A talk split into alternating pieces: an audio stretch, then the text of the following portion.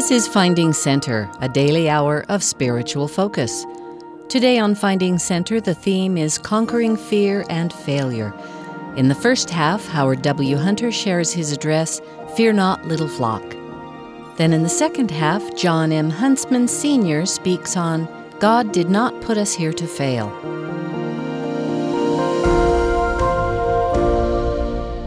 It's always a delight to be with you on this campus.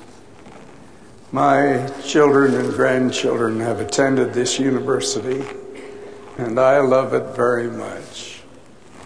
Thank you for your attendance today. President Holland informed me that you would probably all be sitting down, so I decided to do the same. if you will permit me. I know enough about your busy and hectic lives to know that you sometimes get frustrated. You might even worry a little bit from time to time. I know all about that.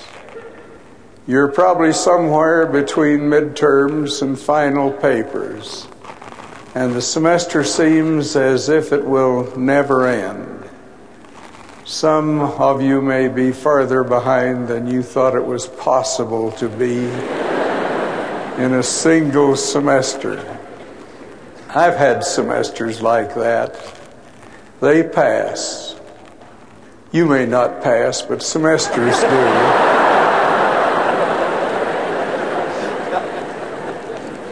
Now you know I'm kidding, don't you? You're going to do just fine, even if the bank has called and offered a special tutor in balancing your checkbook. My message to you today is to fear not, little flock. It is to encourage you to rejoice in the great blessings of life. It is to invite you to feel the great thrill of gospel living and our Father in heaven's love. Life is wonderful, even in the hard times. And there's happiness, joy, and peace. It stops all along the way, and endless portions of them at the end of the road. Sure, there are plenty of things to worry about some of them very serious things, but that is why we speak in gospel terms of faith and hope and charity. As Latter day Saints, ours is the abundant life, and we try to emphasize our blessings and opportunities while we minimize our disappointments and worries. Search diligently Pray always and be believing, the scripture says, and all things will work together for your good. I want to remind you of that promise. Set aside any worries you may have long enough to go with me to Independence, Missouri, where we will observe the worries of another generation of saints. The year is 1833. The church is only three years old and is struggling for its very survival.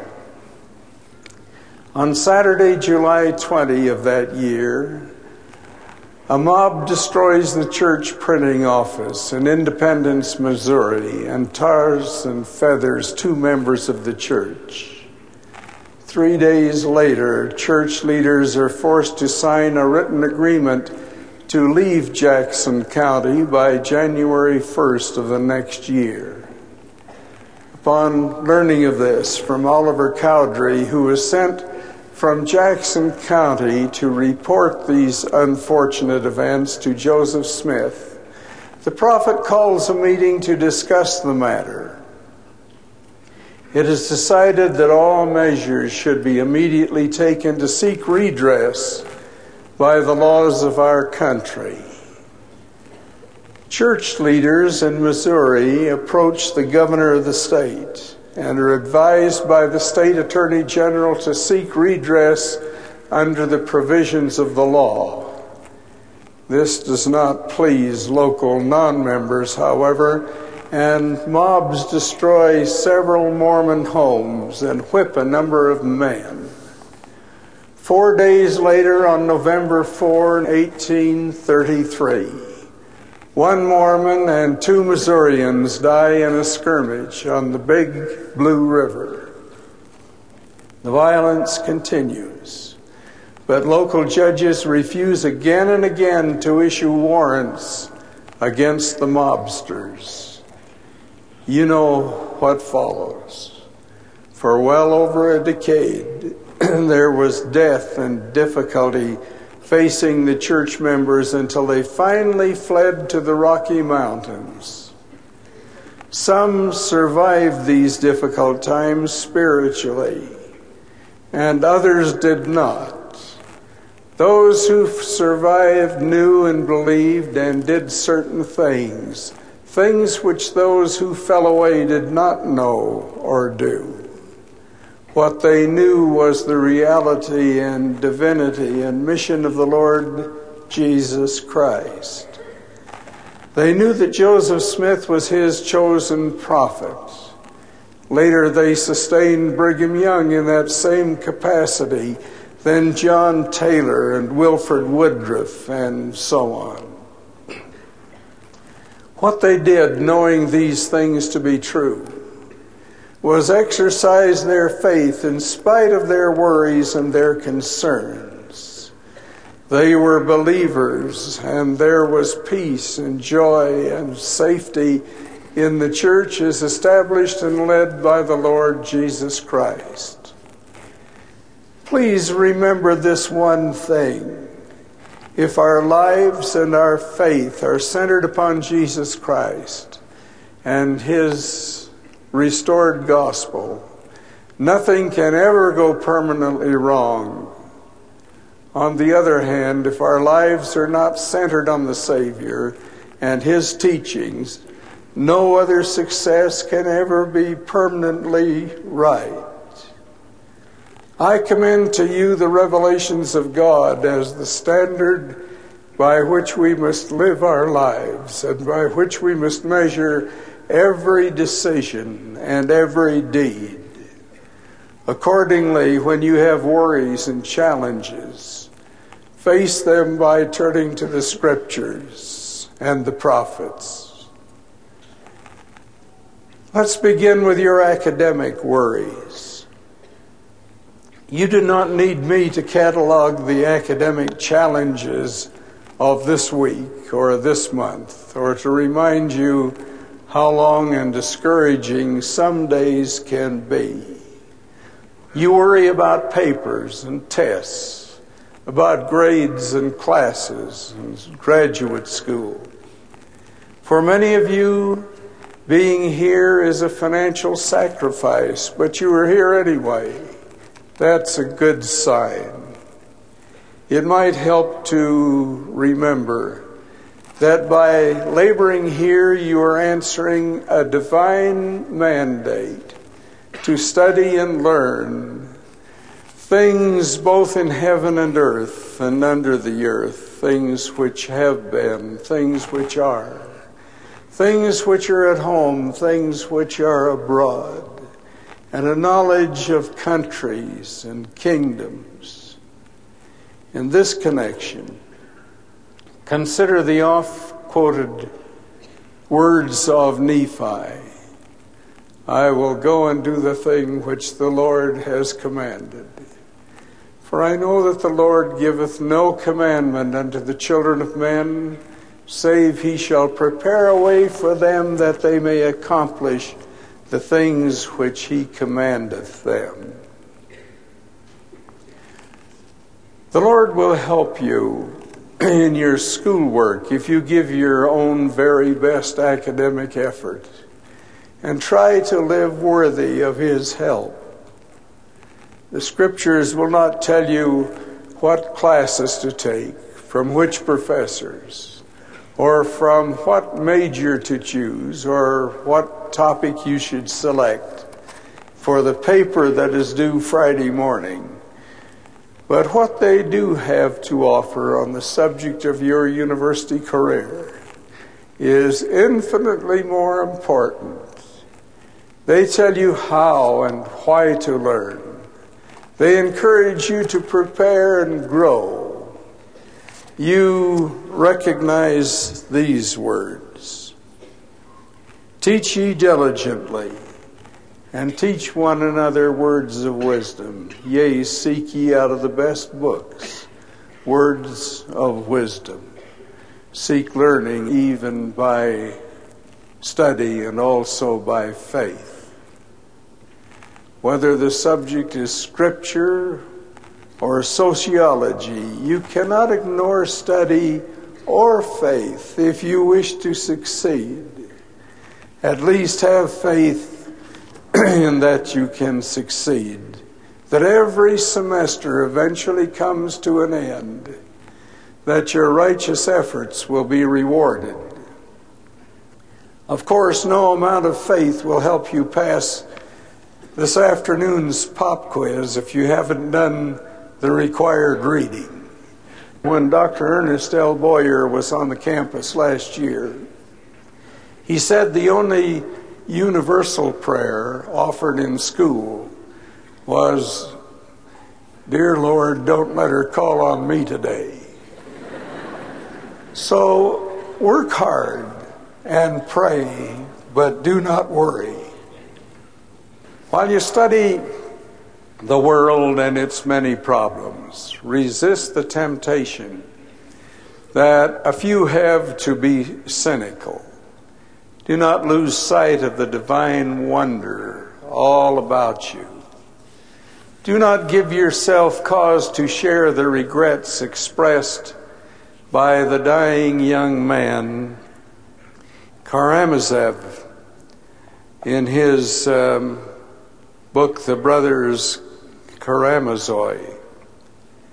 He said the windows of his room looked out into the garden, and the garden was a shady one with old trees in it which were coming into bud. The first birds of spring were flitting in the branches, chirruping and singing at the windows. And looking at them and admiring them, he began suddenly begging their forgiveness. Dishonored birds of heaven, happy birds, forgive me, for I have sinned against you. Yes, he said, there was such a glory of God all about me birds, trees, meadows, skies. Only I dishonored it all and did not notice the beauty and glory. Remember the words of the Lord's encouragement in these matters. Look at life and its wonders with cheerful hearts and countenances, for the fullness of the earth is yours. Yea, all things which come of the earth are made for the benefit and use of man, both to please the eye and to gladden the heart yea, for food and for raiment, for taste and for smell, to strengthen the body and to enliven the soul. Wonder and reverence for God's handiwork is a form of worship, and the spiritually attentive soul will find such wonders in one's studies, in the sky and the mountains and believe it or not, in that most unique of all creations, your roommate. When you are worrying about classes, you probably spend a fair amount of time trying to balance your funds between tuition and pizza and a little gasoline for the car, if you have one. Look to the scriptures you have a lot of company if you are poor. You have read these verses. A certain scribe came and said unto him, Master, I will follow thee whithersoever thou goest. And Jesus said unto him, The foxes have holes, and the birds of the air have nests, but the Son of Man hath not where to lay his head. You will find as you follow Christ that the path to him often leads through poverty. And if you're not struggling financially, your trial may be greatest of all prosperity whatever your financial circumstance may be, there are some principles which apply to you. Pay a full tithe and be generous in your other offerings. Acknowledge that whatever wealth you have, great or small, monetary or otherwise, belongs to the Lord, and it is to be used as He directs. Do not covet what you have or what you do not have. Brigham Young once said, I am more afraid of covetousness in our elders and sisters than I am of the hordes of hell. Those are his words, not mine. Things eventually work out financially. Hang on and have faith. I mentioned roommates a moment ago and heard a few of you laugh a bit. One of the more trying aspects of student life can be living with your roommates, or even in some cases with spouses or parents or children. There's room in every home, however humble, however temporary, for repentance and forgiveness for charity and service.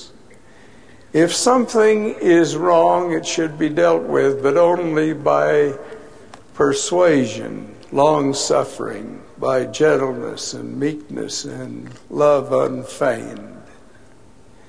If you're inclined to be troubled about roommates or spouses, try to remember to worry less about your own welfare and more about that of others. If charity is what every apartment needs and what home doesn't, you be the one to initiate and encourage it. Read Mormon on the subject, who said, Pray unto the Father with all the energy of heart, that you might be filled with this love. Someone has to begin to try to reach out. Someone has to assume responsibility and make good things happen. Why not you? Why not now? Unless I'm seriously mistaken, many of you also worry about courtship, marriage, and starting a family. You probably will not find the name of your future spouse in Nephi's vision or the book of Revelation. You probably will not be told it by an angel or even by your bishop. Some things you must work out for yourself. Have faith and be obedient, and blessings will come. Try to be patient. Try not to let what you don't have blind you to that which you do have if you worry too much about marriage, it can canker the very possibility of it. Live fully and faithfully as one person before having undue anxiety about living as two. If you're married and struggling, your course is the same. Have faith, be obedient, and trust in your covenants all can be well and will be well if you build on true gospel principles. We all struggle with health problems occasionally. Others do so constantly. Illness and disease are part of the burden of mortality. Have faith and be positive. The power of the priesthood is real, and there is so much that is good in life even if we struggle physically. It is a joy to know that there will be no injury or disease in the resurrection. Some of our concerns may come in the form of temptations. Others may be difficult decisions pertaining to education or career or money or marriage. Whatever your burden is, you will find the strength you need in Christ. Jesus Christ is Alpha and Omega, literally the beginning and the end. He is with us from start to finish, and as such is more than a spectator in our lives. There is hope in the testimony of Paul, for we all have not an high priest that cannot be touched with the feeling of our infirmities, but was in all points tempted like we are, yet was without sin If the yoke under which we struggle is sin itself. The message is the same. Christ knows the full weight of our sins, for he carried it first. If our burden is not sin nor temptation, but illness or poverty or rejection, it's the same. He knows. Alma saw his day and testified, he shall go forth suffering pains and afflictions and temptations of every kind. He will take upon him the pains and the sickness of his people. He will take upon him death that he may loose the bands of death that binds his people, and he will take upon him their infirmities.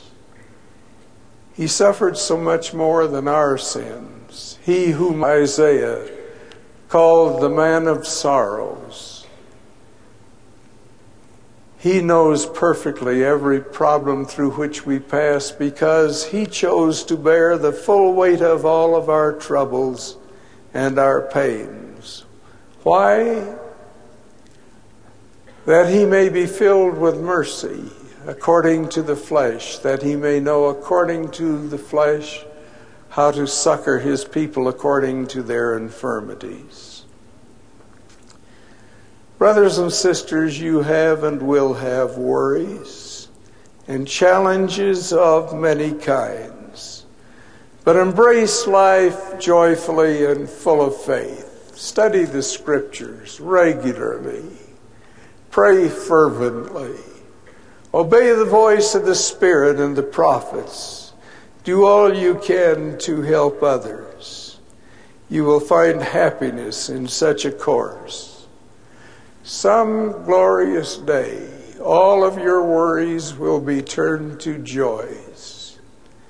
As Joseph Smith wrote to the struggling saints from his cell in Liberty Jail, let us cheerfully do all things that lie in our power and then may we stand still with the utmost assurance to see the salvation of God and for his arm to be revealed. Fear not, little flock, do good. Let earth and hell combine against you. For if you are built upon my rock, they cannot prevail. Look unto me in every thought Doubt not, fear not. Behold the wounds which pierced my side, and also the prints of the nails in my hands and feet. Be faithful. Keep my commandments, and ye shall inherit the kingdom of heaven. I know that God is our Father and that we are his spirit offspring. I know that Jesus Christ is his Son, the Redeemer of the world, that he came in the meridian of time to provide the example of perfect love and to perform the ultimate sacrifice. I know that he rose from the tomb on the third day with a resurrected, perfect body of flesh and bones, that he appeared to his prophet Joseph Smith. I know that this is his church and is led today by his prophet Ezra Taft Benson. I know that as Nephi says, God loveth his children, and he doth not anything save it be for the benefit of the world. May those words of Nephi help you to worry less and enjoy life more. I pray in the name of Jesus Christ. Amen. You've been listening to Finding Center. Our theme today is Conquering Fear and Failure. We've just heard from Howard W. Hunter. After the break, we'll return with John M. Huntsman Sr. For God did not put us here to fail.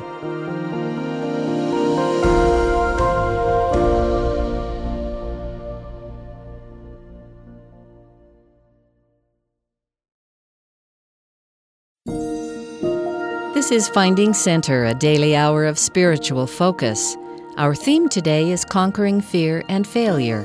Next is John M. Huntsman Sr., a businessman, philanthropist, and Area 70 in the Church of Jesus Christ of Latter day Saints at the time of this address, titled God Did Not Put Us Here to Fail.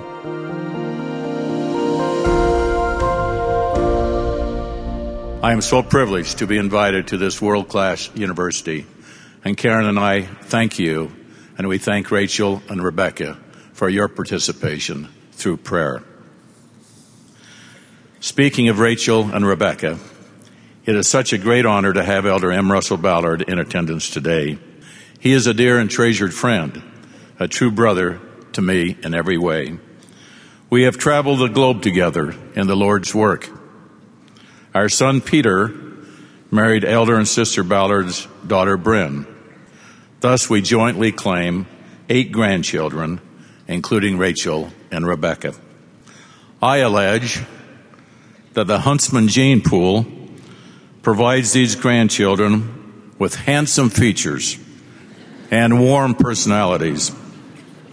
Since Elder Ballard outranks me, he usually gets the last word, and he professes the Ballard genes provide the grandchildren's spiritual guidance and testimonies. We won't take this discussion any further. I am truly honored to be here today. May I begin with this simple sentence. God did not put us here to fail. I would say to you, have faith in yourself. Believe in what you are doing. And most importantly, be a person of integrity. It is totally up to you and no one else how your life evolves. Many would like to think that our parents, our professors, or even our bishops are responsible for our future. What we become, who we are, and the footprint we will leave in life is based entirely on our own determination, hard work, education, and sacrifice. Our Heavenly Father expects the best from each of us. We must believe in ourselves. Don't give in when the going gets rough. You are laying the foundation of a great work, and that great work is your life. Never cut corners, demean other people, or waste time hanging out. Decide who you are and what your goals entail. Then go for the roses. Life has little regard for those who waste time. My father and grandfather were rural school teachers in southern Idaho and in Utah, and it was my hope to someday follow their example. But I refused to forsake my dreams, and each day my mind was filled with new ideas and hopes and aspirations. I would never listen to anyone who spoke negatively, nor acknowledge that there were shortcomings which could not be overcome. I always thought that the key to life is to find happiness in any given place or time while remembering the great scriptural axiom, quote, men are that they might have joy, end of quote. People around us cheer when we are happy and positive. Self-pity is the most negative quality of the human spirit. Thus, when one is happy and positive and truly believes in himself or herself, great achievements lie ahead. Throughout life, in my heart and soul, I wanted to explore the world, to reach into the unknown, to travel beyond my childhood boundaries. It is so important that we each live our own dream, not someone else's dream. If what you are doing in your life is not your own dream, then whose is it? Perhaps I can best explain this through a personal experience. When I was the age of many of you and was attending college at the very challenging Wharton School at the University of Pennsylvania, things weren't going great, at least not academically. It was a struggle for me simply because I didn't apply myself to the rigorous studies. After my sophomore year, I went home and visited with my father. He encouraged me to change my major and to attend a college that was not so difficult. I thought about taking an easier route and remember the wise statement a radio commentator had recently made. He stated, quote, difficulty is a one excuse history never accepts. I returned to college my junior year, a reinvigorated new person. I applied myself. I studied diligently. My grades skyrocketed. And upon graduation two years later, I was awarded the university's highest honors.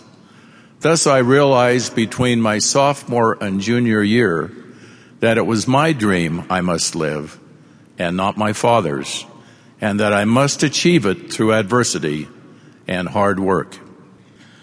Making dreams become reality requires great sacrifice and determination. Most people are content to just coast along. Many really don't like to apply their talents and abilities or to put in long hours of work. But to achieve any dream and to make something truly remarkable happen in our lives, we must face adversity head on. And we must overcome all of the obstacles in our pathway. Today, obstacles are significant. They are everywhere. It is easy to become a prisoner to abusive behavior when we think there is no possible way out.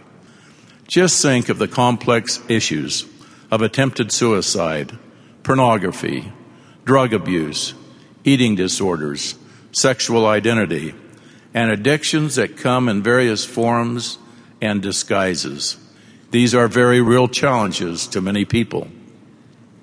Every family feels at some point the heartache and pain of watching a loved one or friend falling prey to one of these life altering demons. Once ensnared, most individuals believe they have little chance of escaping. But I say unto you, your life's dream can be achieved. These demons are momentary setbacks. Do not succumb to desperation. Don't get down on yourself. You can create a pathway to success. There is a road to recovery, and many of us have traveled that road. With regained balance and confidence in life, we can make it. Our dreams can be fulfilled. We should never, never give up hope. We must follow the example of the little train that could, trying to pull its load over the mountain. I think I can. I think I can. I think I can. Today, the economy represents a challenge that we have never witnessed before. Some of our families have lost their homes. Some of us, or perhaps our relatives or friends, have lost their jobs. Almost everyone has lost something or has been diminished in some capacity. May I suggest to you that contrary to public opinion, there is much to be learned from the lessons of our times. Benjamin Disraeli, a former Prime Minister of England, stated, quote, there is no education like adversity, end of quote.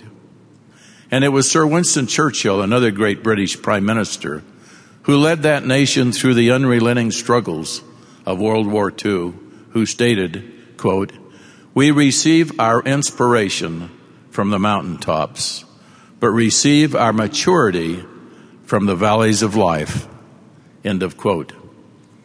Many of us here today are either going through one of the valleys of life or will someday experience one of these challenges or moments of adversity.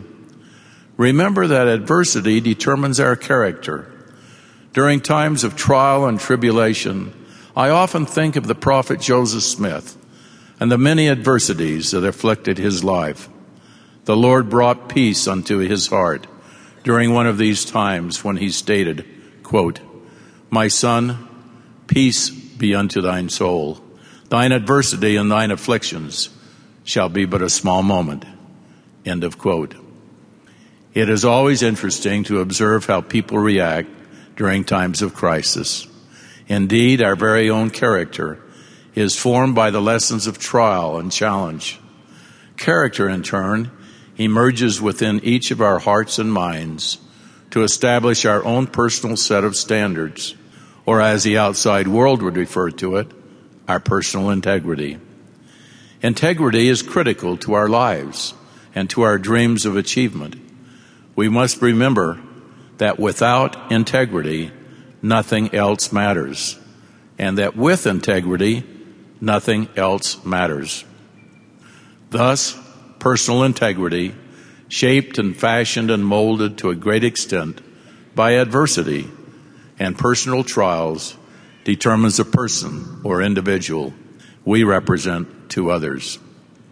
We must each remember that God did not put us on this earth to fail. We are His children. We are here to succeed. The obstacles placed before us will be many, and in certain cases, we may even falter or even fail. But I love the scripture that states, quote, He who has repented of his sins, the same is forgiven, and I, the Lord, remember them no more. End of quote. I often recall the atonement of Jesus Christ. The atonement, of course, is the entire purpose for the restoration of the Church of Jesus Christ of Latter day Saints. It provides a means for eternal life. But there is another purpose as well. The Savior's suffering and struggles in the Garden of Gethsemane and his ultimate atonement allows each of us to heal from the sins or afflictions of which I spoke earlier. Through the Lord Jesus Christ, we don't have to carry guilt over our shoulders as if it were a 50 pound bag of rocks. We can and should repent and move on. The Lord has provided the way for us to heal and then use our adversities to great advantage in the future. Shakespeare, the great British playwright, said it best when he simply stated, quote, sweet are the uses of adversity. End of quote. Thus, as we overcome many imposed limitations or challenges, the door is open for us to do anything in life that is honorable and good. We can follow our dreams and reach the stars and make a big difference in the lives of many. When I started our company 40 years ago, I had no money. I had worked diligently as a young man to help my family make it through life financially. Although a scholarship had been awarded to me to attend one of America's most prestigious universities, I worked through college to pay for those extra costs that scholarships don't cover. Then for several years after graduation, I worked for a small company to gain experience and wisdom.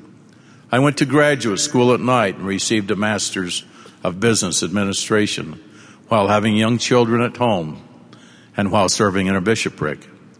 Thus, after much preparation, when I decided to form my own company and asked the banks for a loan, but was rejected, I said to myself, no is only the beginning of the conversation. Filled with confidence, I returned many times to the banker and finally wore him down. He granted me a meager loan and I began a small business. Step by step, and acquisition by acquisition, we grew and expanded.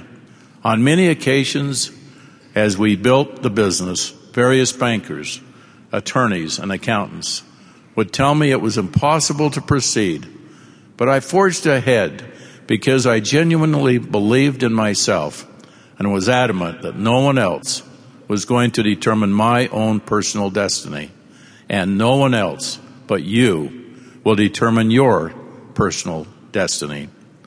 I thought often of my great great grandfather, Apostle Parley P. Pratt, and his tribulations as a missionary in England, as a first missionary in South America, and as one of the first missionaries in the Pacific Isles. He was turned down repeatedly. He was mocked. He was jailed with our prophet Joseph Smith, but he was never discouraged. So how could one of his grandsons possibly give up a great opportunity to open doors for others without trying repeatedly to accomplish the objective. Throughout these early years, the thought came to me repeatedly that difficulties in life are intended to make us better, not better. Roadblocks always seem to surface. But slowly over the years, with determination and prayer, a great business evolved. Has it been a challenge? Of course it has. Almost every day is a struggle for many of us. But we must remain positive. Nothing comes easy. Next year, our company celebrates 40 years as a reputable global enterprise with a respected name. We have fought every day honorably and with fairness to forge ahead. Challenges will affect us every day. We refuse to fall for pyramid schemes or get rich quick gimmicks. They are all guaranteed to backfire. We have never been sidetracked by the lure of easy money. That doesn't exist either. People of integrity balance their lives. Successful people follow President Hinckley's prioritization schedule. He listed our priorities in this order. Number one, our eternal spouse. Number two, our eternal children. Number three, loyalty to our employer or profession. And number four, commitment to our church calling. Number five, attention to one's personal fitness and health. One might ask, why is it so important to strive for excellence as a son or daughter of God?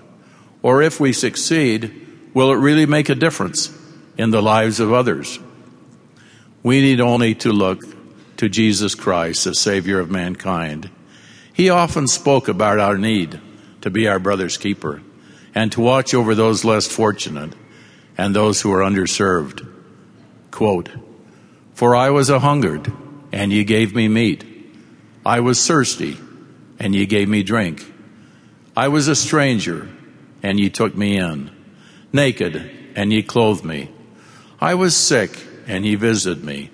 I was in prison, and ye came unto me.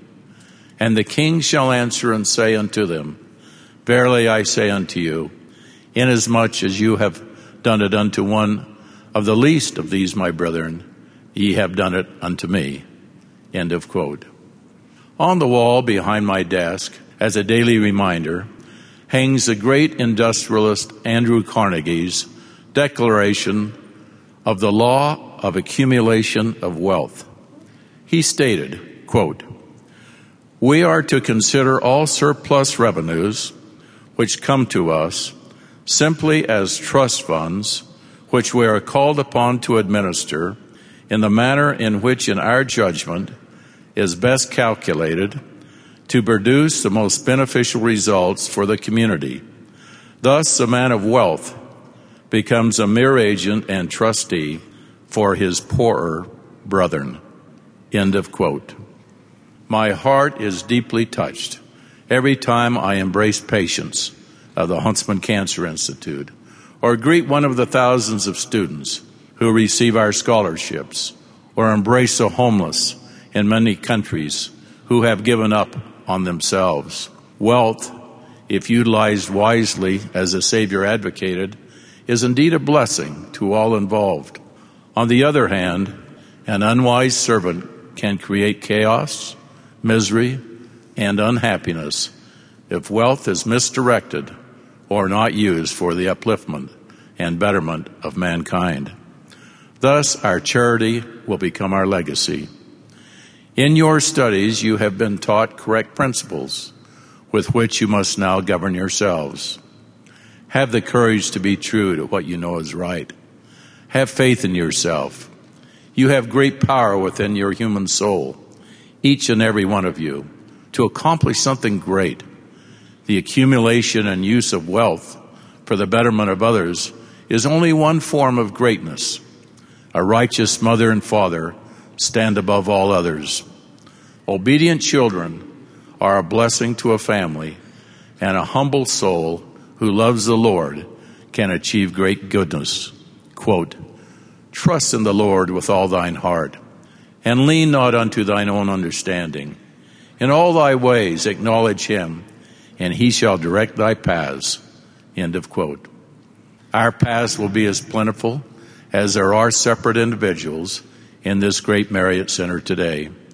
Never deny yourself the right to reach your individual dreams. You and the Lord working together can accomplish anything. Never forget, God did not put us here to fail. I shall always remember how the precepts of the gospel of Jesus Christ dramatically changed my life. Although my parents were not active in the church, I always was inspired by the law of tithing. It was a great honor as a young boy to make an appointment with my bishop to pay 50 cents or $1 or $2 tithing. Earnings from delivering newspapers or mowing lawns or cleaning out grocery stores. Little did I know that this simple habit would affect my life's work.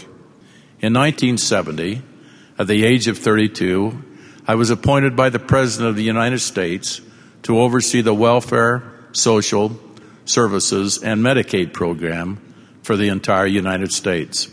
It was an enormous task for a young man, but I thrived on my new appointment in Washington, D.C. as part of the presidential administration. Several months into that appointment, I received a call from the White House Chief of Staff who asked me if I would immediately come to a meeting in his West Wing office. Nervously, I was interviewed for the next two days to determine if I was the proper candidate to become special assistant to the President of the United States and also serve as White House staff secretary. I had to pinch myself several times to realize that here I was, a young man born and raised in southern Idaho, and now one of 14 candidates to possibly become one of the president's right hand men. Near the end of the second day, the White House chief of staff looked me squarely in the eyes and asked a most improbable an unexpected question. He asked, quote, Are you a full tithe payer in your church? Yes, he injected the word full. Without hesitation, I said, Yes, sir, I am. I always have been. It is an honor for me to pay a full tithing to my church. He said, quote, No one here in the White House is a member of your faith, but I know enough about your religion to know if you are a full tithe payer, you are a person of integrity. Thus, I am recommending you to the President to become his next assistant. End of quote. The very next day, I moved my offices into the White House. It was a humbling but joyful experience to know that the result of honoring the priesthood and paying a full tithing not only brings the joys of heaven, but also at times like this, it can bring the honors of men. I have always remembered the wise counsel of President Harold B. Lee. He, like the prophets of the Lord before him and after him, help guide and direct our lives during this mortal journey. I love President Lee. He made a profound statement on one occasion that I have always remembered that applies to many situations. He said, quote, stay true in the dark and humble in the spotlight. End of quote. President Lee was simply telling us what we have been discussing today. That if we are men and women of integrity, we don't need to wonder what happens when the lights go out. We have predetermined our course of action, and it is to become a person of honor and integrity. One might question the survival of integrity in today's marketplace of deceit and dishonesty. May I share this personal story with you, which I hope will show that this is possible. Some 24 years ago, my young business was struggling. I needed a partner. A recent economic recession had been devastating to our earnings. I decided to sell 40% of our company. We would retain the other 60%. We found a willing and able buyer. After much discussion, we arrived at a price for the 40% valuation. We shook hands on the deal. Then it painfully took more than six months for the buyer to write the contracts that provided a legally binding agreement between us. During that six month period of time, our earnings had increased dramatically and the business was in a rapid growth mode. Sales were the highest ever.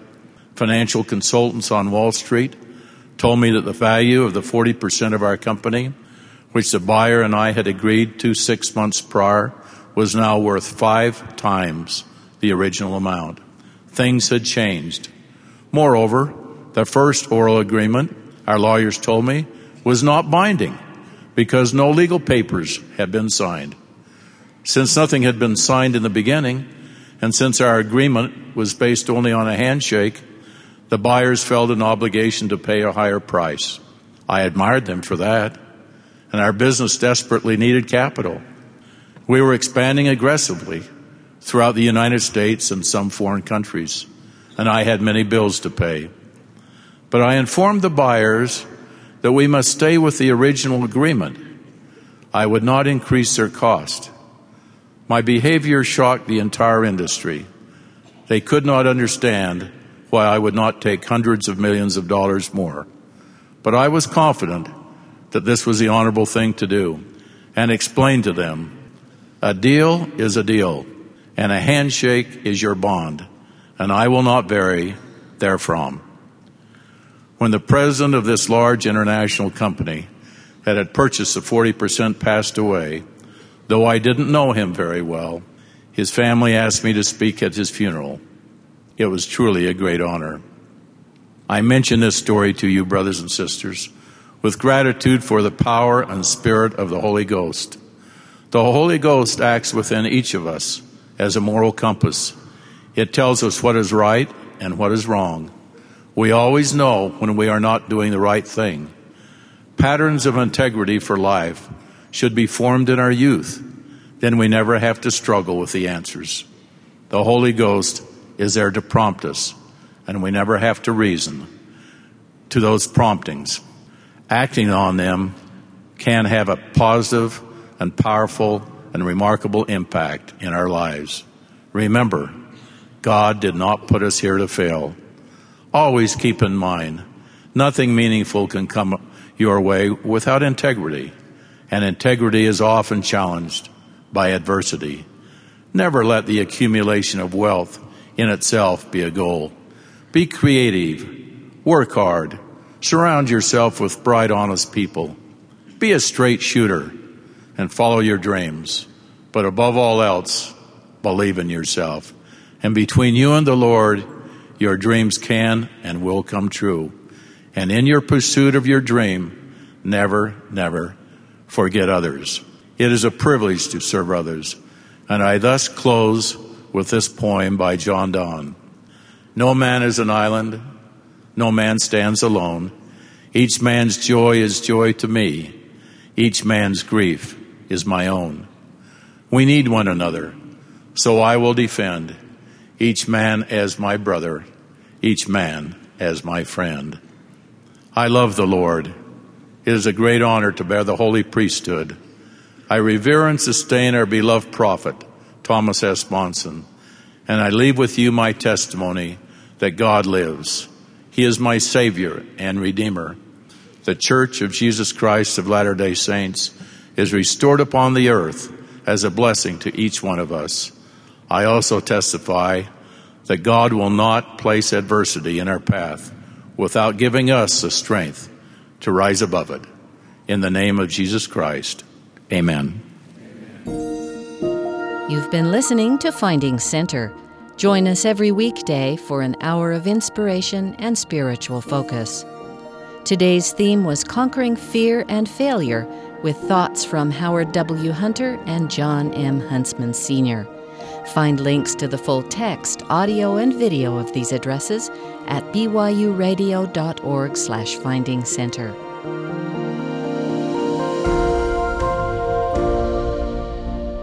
Finding Center is a production of BYU Broadcasting.